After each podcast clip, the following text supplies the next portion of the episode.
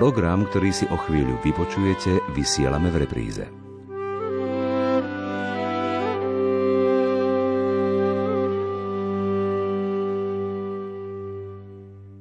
Krásny letný deň z Bratislavského štúdia vám, milí priatelia, želajú monsignor Marian Gavenda a Anna Brilová. Po týždni sme sa stretli, aby sme v sile slova opäť načerpali síl do nasledujúceho týždňa. Sú síce dovolenky, ale priznajme sa, práca nás častokrát pohlcuje a my zanedbávame duchovný život, ktorý by mal byť, ak už nie prioritou, tak aspoň v rovnováhe s aktívnym životom. Čo si o tom myslí pán Ježiš? Dozvieme sa z Evanília podľa svätého Lukáša.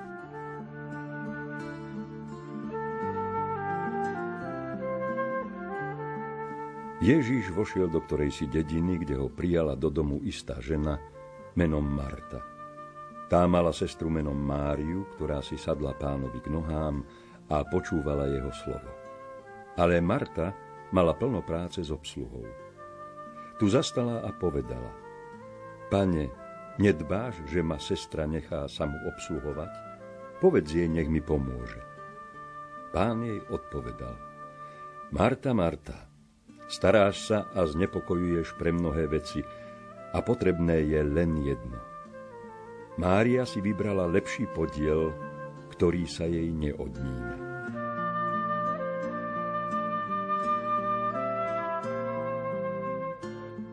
Monsignor Gavenda, vypočuli sme si Evangelium, zaujímavý príbeh o Márii a Marte. Nepôjdeme si aj my sadnúť k Ježišovým nohám a počúvať ho?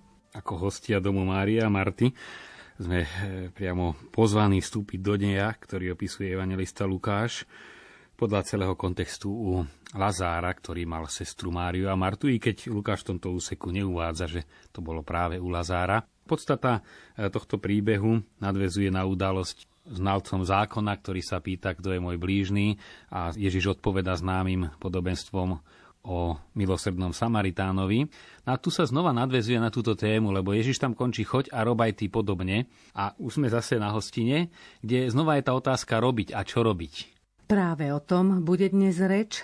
Ako nám píše Evangelium, Marta mala plné ruky práce, Mária zdanlivo nič nerobila a predsa to bola oveľa hodnotnejšia činnosť, aspoň tak to bolo hodnotené, ako sa k tomuto problému postaviť. Pravdou je, že Ježiš tu vstupuje ako host a v orientálnej kultúre, aj v židovskej. Prijať hostia to bol eh, veľký prejav, sa to spájalo s mnohými zvykmi. Vieme, že pán Ježiš farizeovi vytkol, že ho ani eh, nepomazal, ani nepoboskal, neprejavil to základné pohostinstvo, nohy mu neumil, čiže to bol určitý rituál. No a v tomto prípade Ježiš vstupuje do domu Márie a Marty ako prorok. Takú mal povesť, prorok, ktorý postal medzi nami, prechádzal, učil. Práve od toho závisí to hodnotenie. Čiže to nebol podzesný nejaký obchodník, ktorý potreboval najmä sa najesť, alebo teda osviežiť sa, umyť a najesť, ale bol to prorok a primerané prijatie pre proroka je sadnúci mu k nohám. Samozrejme, ale aj prorok musí jesť. Pán Ježiš v inom súvise posiela učeníkov pred sebou, aby mu pripravili miesto, kde má prenocovať pohostenie, ale to je druhoradé. V tomto prípade postoj Mária a Marty sa hodnotí, ktorá z nich a nakoľko ho prijala ako proroka. Môžeme charakterizovať, aké sú Mária a Marta? Mária a Marta sú prototypy aktívneho a kontemplatívneho života. Niektorí sa hovoria, že Marta, ktorá presne vykonáva práce, ktoré patria náplní gazdinej hostiteľky, tak predstavuje zákon, kým Mária, ktorá sedí a počúva Ježiša, predstavuje církev, ktorá počúva svojho majstra a ohlasuje jeho slovo. Otec Marian, vy ste teraz použili slovíčko počúva svojho majstra. Možno by bolo dobre práve pri tomto slovičku sa zastaviť, teda myslím na to slovo počúvať. Čo to znamená? My žijeme vo vizuálnej kultúre, my sa pozeráme. Prevažne sa pozeráme a to vieme aj z bežného života, že napríklad keď niekto oslepne, tak sa mu mimoriadne vyvinie hmat, pretože je odkázaný na hmat a sluch ale to sa deje aj s celou našou e, generáciou. Hlavne treba zdôrazniť tí, ktorí už v predškolskom veku trávia niekoľko hodín. Tie prieskumy hovoria od 4 do 8 hodín denne pred obrazovkou Lebo iné je, keď si dospelý človek, ktorý bol vychovaný v pojmovom vnímaní, počul rozprávky, si ich predstavoval, potom chodil do školy, kde sa to vysvetľovalo a samozrejme aj za pomoci obrazov. A iné, keď človek prvne si vytvorí pojmy, sa pozera na obrazy, na filmy, sa odučí vytvárať si pojmy a tým pádom sa odúča počúvať. Lebo pri počúvaní, iste niekto povie, že to je jedno, buď sa pozerám alebo počúvam, vnikajú mi obrazy dovnútra cez oči alebo e, informácie cez uši, ale je to veľký rozdiel, čo sa týka spracovania, pretože pri pozeraní dostanem hotový obraz a ja nemusím vyvinúť žiadnu činnosť, aby som si ho napríklad predstavil. Keď čítame v nejakom románe opis nejakého hradu alebo mesta alebo nejaké pevnosti, no tak musíme zapojiť už pojmy, ktoré máme vytvorené z iných situácií, možno z tých, ktoré sme videli, a vytvárať si novú kombináciu, čiže to je určitý proces v mysli. Keď to isté vidíme sfilmované, tam sa stačí pozrieť a vidíme to. V tomto súvise dnešná generácia má problém byť poslucháčom. A to je veľmi vážna otázka, ktorú si už mnohí autori kladú, že či a nakoľko človek odchovaný mediálnou, vizuálnou kultúrou, už nie homo sapiens, ale homo videns, teda nie ten, ktorý rozmýšľa, ale ktorý vidí, lebo to prevláda, je v stave byť učeníkom. Čiže počúvať vnútorný hlas, pretože Boh hovorí vo vnútri. No a to je pred nami určitá kríza, akou si musela prejsť církev v tom druhom, treťom, štvrtom storočí, keď prichádzala do kontaktu s gréckým svetom, s gréckou kultúrou, s gréckou filozofiou. To všetko malo svoj pôvod aj v prírodnom prostredí. Vieme, že izraelský národ sa formoval uprostred púšte a pustatiny, kde oči nevideli skoro nič, ale duša počúvala mali jednoduchý slovník, ale bohaté symboly za tými jednoduchými slovami. Veľké množstvo vecí nimi vedeli povedať.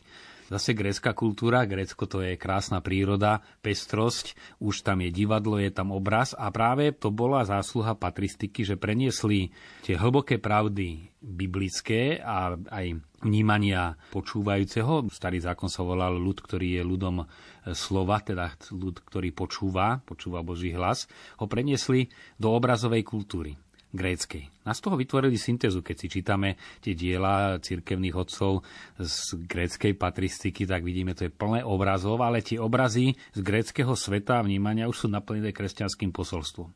My sme zrejme v podobnej situácii a môžeme sa pýtať, či generácia, ktorá teraz rastie, bude vedieť sedieť Ježišovi pri nohách, teda bude ho vedieť počúvať, bude toho vôbec schopná, aký máte názor? Keď vypnete televízor, sú hotoví, oni nevedia, čo so sebou majú robiť. To je závažná otázka. Či vôbec vieme počúvať Boží hlas? Tu sú dve cesty, ako sa stávať učeníkom. Jednou je, že za tými obrazmi, ktoré sú naučení mladí pasívne vnímať, učiť ich vidieť symboly. A druhá vec je poslanie prorocké doplňať v človeku to, čo mu momentálna kultúra nedáva. To vieme, že kresťanstvo vždy robilo a preto bolo aj znamením protirečenia a nie všetci ho príjmali, že doplňalo to, čo v tej kultúre danej chýbalo či už v rímskom spôsobe života, keď sa kresťania usídlili uprostred rímskej ríše alebo v provinciách, alebo potom v stredoveku, v novoveku. A v tomto prípade znamená ozaj vedome učiť aj počúvajúcemu vnímaniu. To je úžasne dôležité, aby sa vôbec zachovala stabilita človeka ako takého. To nie je len v hre, že či niekto si vie naozaj otvoriť sveté písmo a započúvať sa, ale či vôbec vie počúvať vnútorný hlas. No a my vieme, že naozaj generácia, a už nielen tá najmladšia, potrebuje stále vonkajšie zvuky. Sú ľudia, ktorí nedokážu ani chvíľu byť ticho a povedať, to je hrozné, keď je tu ticho. A naopak množstvo zvukových akoby upokojovalo. Čo je zase dokázané aj z medicíny, že mozog má určitú obranný schopnosť, že pri určitom hluku, aby si odpočinul, produkuje látky, ktoré sú uspávajúce a keď si človek privykne na hluk, to je vlastne určitá droga, že si privykne, aby si jeho mozog vytváral tie utišujúce látky, čiže paradoxne jeho tá hudba naozaj utišuje, no ale to znamená ako dávať si takú jemnú drogu stále a znamená to síce mať tú mysel zahltenú zvukmi, ktoré uspávajú, ale znamená to nepočúvať vnútorný hlas. Už viackrát sme spomínali pojem vnútorný hlas. Čo je to vnútorný hlas? Dá sa nejako charakterizovať, aby sme ho vôbec mohli objaviť? Tak vnútorný hlas aj koncil hovorí, že svedomie je vnútorný chrám, v ktorom sa človek stretá s Bohom. A naozaj tento chrám má každý, zo skúsenosti môžem povedať, že aj ľudia, ktorí navonok sa zdajú veľmi hrubí, neraz aj veľmi primitívni, ale tento vnútorný chrám majú. Niekto to nevie pomenovať, čo tam prežíva, niekto sa tomu aj bráni, ale skúsenosť učí, že každý má tieto chvíle, kde sa ocitne sám pred Bohom vo svojom vnútri, v tom vnútornom chráme. No to je vlastne aj základné kritérium nášho konania. Či je človek verný tomu vnútornému hlasu, alebo ho potláča.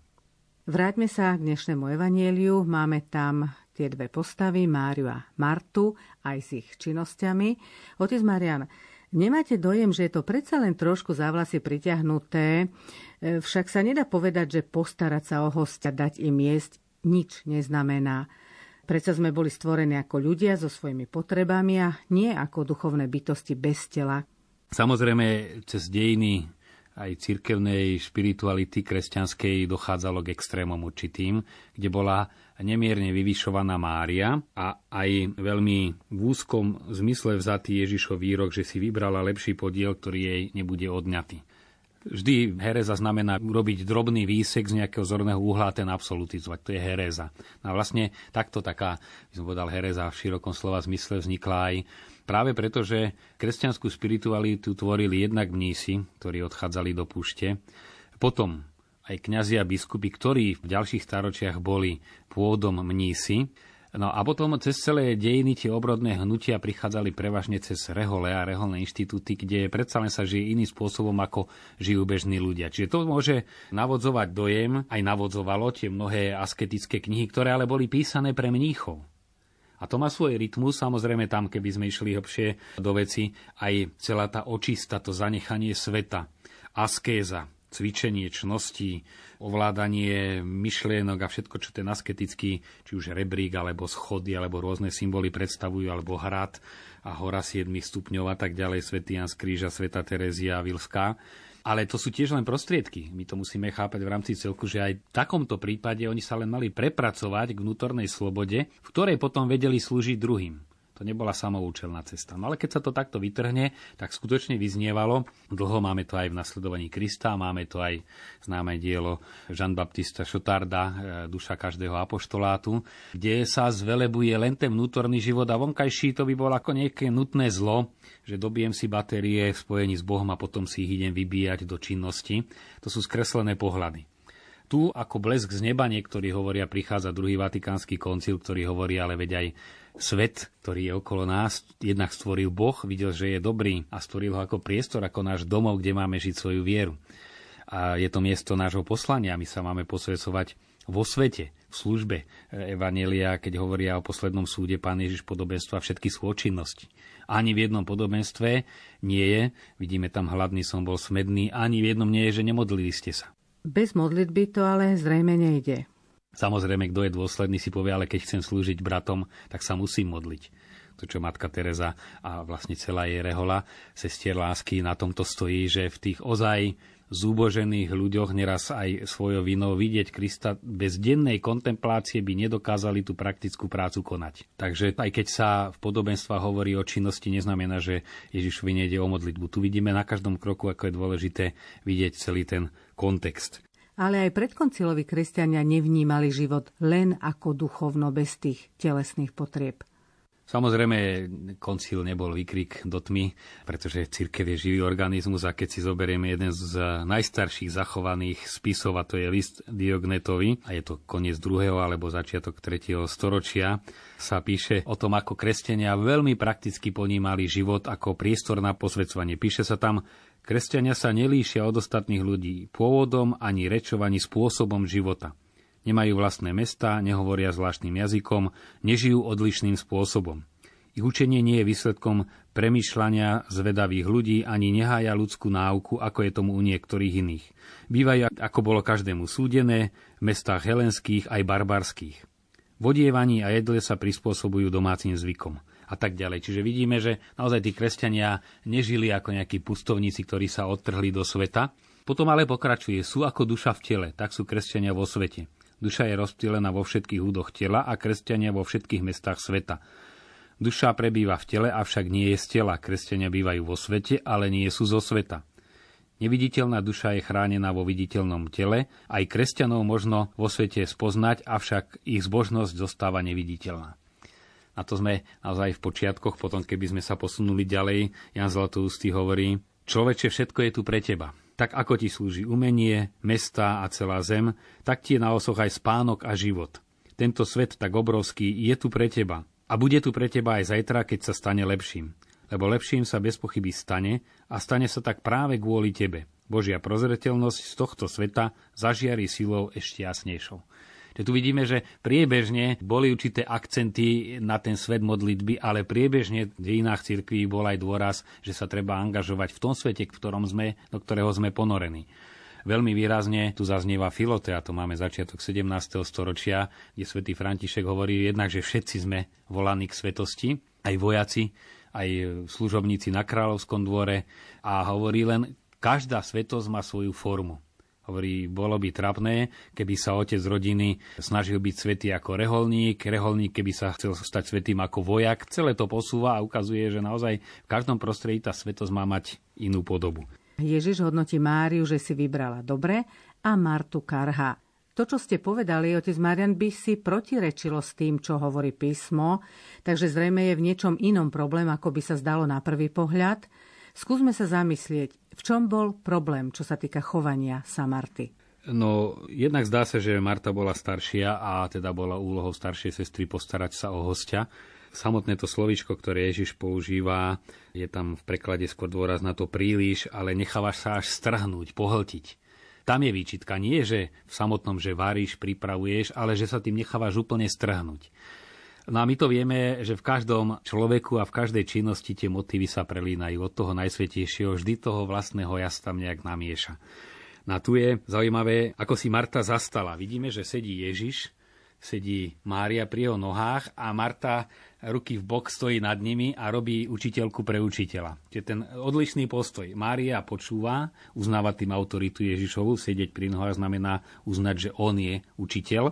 A Marta sa stavia nad učiteľa. Čiže v tom je ten rozdiel, že nepýta sa ho, čo mám robiť, ale mu hovorí ty, ty jej povedz. Nie, že išla povedať, ešte čo, Mária, mám toho moc, poď mi pomôcť a potom pôjdeš počúvať, ale sa postaví ešte nad Krista a mu hovorí, povedz jej. No samozrejme je v tom také skryté, všimni si, veď ja sa tu tiež namáham a je to aj normálne, prirodzené, že žena chce prejaviť pozornosť aj praktickými službami, prejaviť lásku pripraviť pekný obed, prostredie, upratovať, ale vždy sa tam primiešava aj to blisknúť sa. No a Ježiš jej nevenoval dostatočnú pozornosť, tak si ju išla vynútiť. To je bežná reakcia, ktorú máme. Dvojslovne tam vidím konkrétnych ľudí za týmto postojom Marty a je to do nás vpísané. To, čo pán Ježiš hovorí, že vlka poznáme nie podľa toho rúcha ovčieho, ktoré má na sebe, ale podľa zubov. A práve takéto krízové momenty, ktoré prídu, keď sa nám nedarí, vtedy sa sami pred sebou vyfarbíme, ako keď vstúpite vlkovi vo včom rúchu na nohu, tak e, ovečka by zablačala, vlk vycerí zuby, takisto aj my sami sa vyfarbíme, alebo aj druhý pred nami sa vyfarbí. A keď príde s tou službou nejaká ťažkosť, nedocenenie, či sa človek urazí a povie už nikdy viac, lebo ja som toto, to a začne spomínať a tí druhí len prišli na hotové, už je tam umysel jasný. Čiže to je jedna vec. Druhá vec je, že na toto treba ale nadviazať, keď o trochu neskôr, o niekoľko týždňov, prichádza Ježiš e, znova do Betánie a Lazar medzi tým zomrel. A tu vidíme, že už tá akcie plná Marta ide Ježišovi v ústrety. A ešte hovorí, pane, keby si bol býval tu, môj brat by nebol zomrel a hovorí, veď e, bude vzkriesený. Áno, viem a potom ja som vzkriesený a život. Celý ten dialog viery už vedie nie Mária, učeníčka, ale Marta. Čiže aj tá aktivita ju doviedla k Ježišovi. A medzi tým Mária doma plakala nad mŕtvým a Ježiš ho prišiel skriesiť. No a tu vidíme to, čo Max Weber vo svojej sociológii náboženstva veľmi jasne rozlišuje, že my prirodzene Niektorí máme sklon k Marte alebo sklon k Márii. On používa aj tie modely hory a jaskyne, to sú dva klasické modely povahy.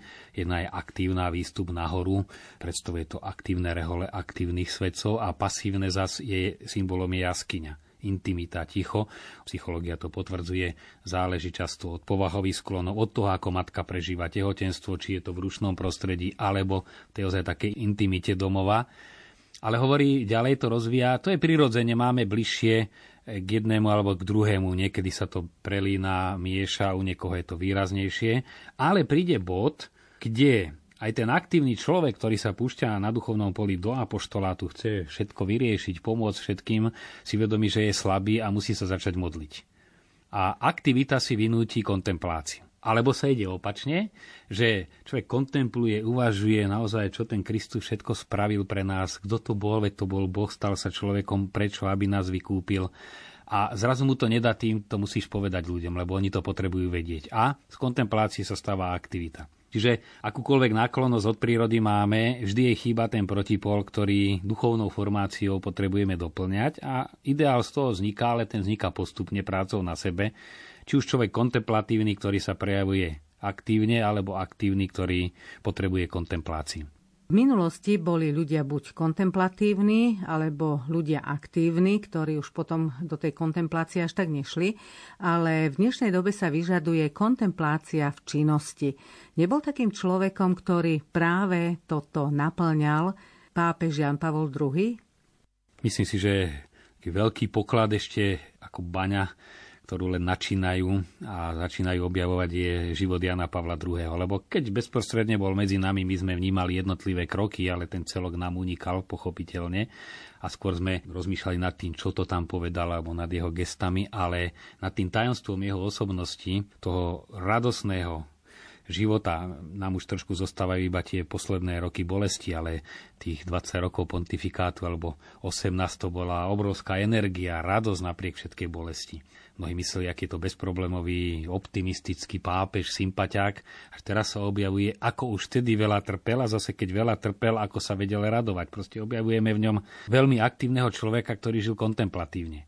No to je syntéza, ktorá je v dnešnej dobe veľmi potrebná a práve táto cesta aktívnej kontemplácie je cesta pre väčšinu ľudí, pretože naozaj tá kláštorná cesta kontemplatívna je zriedkavá aj tá sa deje v rámci mystického tela cirkvi, že my tvoríme jeden celok, jeden organizmus a práve tí, ktorí sa venujú prevažne modlitbe, doplňajú a vyvažujú v cirkvi ako v celku to, že iní toho času toľko nemajú. Znova práve Jan Pavol II si prial, aby e, priamo vo Vatikáne bol kláštor kontemplatívnych sestier. Aby vždy, keď tam pápež a celá kúria pracuje, v kuse sa niekto modlil. Aj toto on cítil, to musí tu byť vyvážené. Samozrejme, kto trošku zblízka pozná aj život samotnej kontemplatívnej rehole alebo kláštora, vidí, že aj tam musí byť určitá aktivita.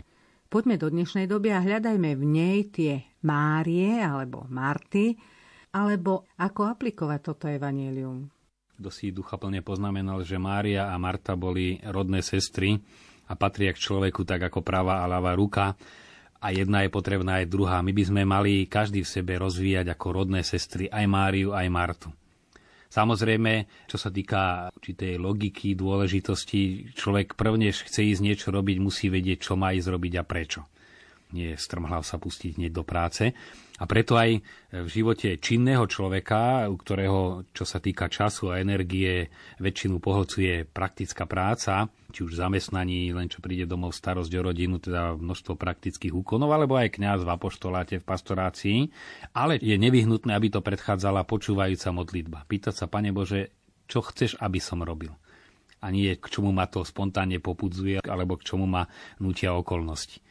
Tu samozrejme platí zákonitosť aj skúsenosť, že čím je určitá vec materiálnejšia a bezprostrednejšia, tým viac a rýchlejšie sa hlási o slovo. Keď sa zabudneme naraňajkovať, tak nám to ten žalúdok tak pripomenie, že ešte obed možno, keď sme veľmi vyťažení, zabudneme, ale večeru nie. Ale modlitbu niekedy aj celé mesiace zabúdame. Lebo je to čosi subtílne, veľmi jemné a tu práve hrozí, to je tá nerovnováha zapričinená hriechom, že čím je vec dôležitejšia, tým sme náchylní viac ju zanedbávať. Platí tu ten určitý sebaklam, ktorý myslím si, že funguje u každého. Nie, že by si človek povedal, tak tá moja činnosť je dôležitejšia než modlitba, ale ten rožkaty nám ponúka určitú výhovorku. Najskôr všetko toto poupratujem, trebárs, žena v domácnosti a potom sa v kľude pomodlím a to potom nepríde ani do večera. Alebo aj v mnohých iných zamestnaniach. Najskôr to najskôr a tých odložených 5 minút naháňame celý deň. Je veľmi dôležité aj čo do určitého priestoru dať prioritu či už počúvaniu svätého písma, prečítať si a dať si tú otázku samozrejme, Bože, čo chceš, aby som robil? K čomu ma vedieš? A tým pádom tá činnosť sa stáva usmernená a taká činnosť sa stáva prejavom viery a nie odpovedou na nejakú slepú nevyhnutnosť. A to je veľký rozdiel, že konáme, pretože to je tá sila slova, sme v našej relácii, preto má tento názov, že už nami nehýbe len či už vlastná chúť alebo potreba okolnosti, ale hýbe nami samotné slovo Boha stvoriteľa, ktoré je nesmierne. Boh povedal buď vesmír jedným slovom a ten vesmír bol. A toto slovo chce v nás pôsobiť. No ale aby pôsobilo, treba ho počúvať. Aby sme ho počúvali, tomu sa treba učiť. Naozaj ten priestor svedomia, ten chrám máme všetci ale ten chrám je často zahátorený kadečím, že keď do neho vstúpime, tak e, nevieme v ňom počuť, pretože sú tam rušivé zvuky a nemy a podnety a ono ten vnútorný pokoj si vytvorí, to chce také určité dlhodobejšie upratovanie si vo svojom vnútri. Myslím si, že najväčším vzorom preto, ako sklbiť kontempláciu s aktivitou a prácou, je sám Pán Ježiš. No Ježiš je najvystižnejším príkladom, i keď ako Boh bol stále Bohom spojený s Otcom, to synovstvo prežíval ako syn svojho Otca v duchu svetom samozrejme, ale tým, že zobral na seba ľudskú prírodzenosť, tak ľudský to prežíval tak ako my a teda svoju činnosť aj on motivoval a predchádzal modlitbou a kontempláciou. Pred voľbou učeníkov sa celú noc modlil. Alebo máme zase druhý veľmi dôležitý postreh, po rozmnožení chlebov išiel sa modliť. Alebo celý deň uzdravoval a potom sa išiel modliť a učeníci išli za ním a hovoria, pane, všetci ťa čakajú pod náspäť. On hovorí, nie, musíme ísť ďalej. Aj tam som poslaný. Čiže aj on ako Boh ale našej ľudskej prírodzenosti rešpektoval to bolo to vtelenie, že vstúpil do aj našich psychických pochodov a aj on potreboval si vytvárať priestor, odchádzal do samoty, odchádzal nahoru, kde bol iba s otcom a tam sa rozhodoval pre ďalšie kroky. To vidíme jasne, že Ježišové praktické kroky, činnosť predchádza porada s otcom. Tu si treba povedať, keď to už Ježiš potreboval, tak my nič lepšie a účinnejšie nevymyslíme. V dnešnom hektickom svete môže niekto namietať, že ráno modlitbu nestíha, ale modli sa možno v autobuse alebo cestou do práce. No na to by som dal zase dva mantinely. Dombosko často hovorí, že by sme sa mali modliť ako obchodníci, lebo obchodník kdekoľvek je, tak rozmýšľal o svojich kšeftoch a koľko mu čo vyniesie. Či ide v koči, alebo my si to môžeme do nášho prostredia stále niečo telefonuje a vybavuje. Proste, kto je obchodník, tak obchoduje. A on hovorí, my by sme mali byť takto plný Boha. A kdekoľvek sme, tak s tým Bohom sa rozprávať, čo ako spravíme. A je to pravda, že dá sa aj prechádzajúc ulicami urobiť z toho modlitbu za tých ľudí, ktorých už vidíme za tými oblokmi, či už v práci, domácnosti, to je ten žehnajúci spôsob prítomnosti a je ten očenáš zdrava sa pomodliť v meskej doprave. Len tu platí, tak ako v medziludských vzťahoch, že na niekoho myslíme aj uprostred veľkého ruchu, pretože nám je veľmi blízky, ale aby nám bol veľmi blízky, my musíme byť občas aj blízko seba. Inak postupne tá blízkosť sa vytratí. A platí to aj modlitbe, že áno, je možné stále sa modliť a v akomkoľvek prostredí, ale kto si len povie, ja si tak odškrknem ranné zdráva z autobuse, tak postupne sa ho prestane modliť. Pretože je potrebné aj tie chvíle ozaj keď intenzívnej, tzv. explicitnej, vyslovenej modlitby, aby potom fungovala aj táto priebežná modlitba. Je tu záver relácie v sile slova a vy si poviete. Nuž, kontemplácia v činnosti, ocovi Marianovi sa to povie. Naozaj nie je to ľahké, ale ten pokoj, radosť zo života, keď vynaložíme úsilie, aby sme sa k tomu čo len priblížili, stojí za to. O týždeň sa na vás tešia tvorcovia dnešnej relácie Monsignor Marian Gavenda, Jozef Šimonovič, Matúš Brila a Anna Brilová. Prajeme vám požehnaný týždeň.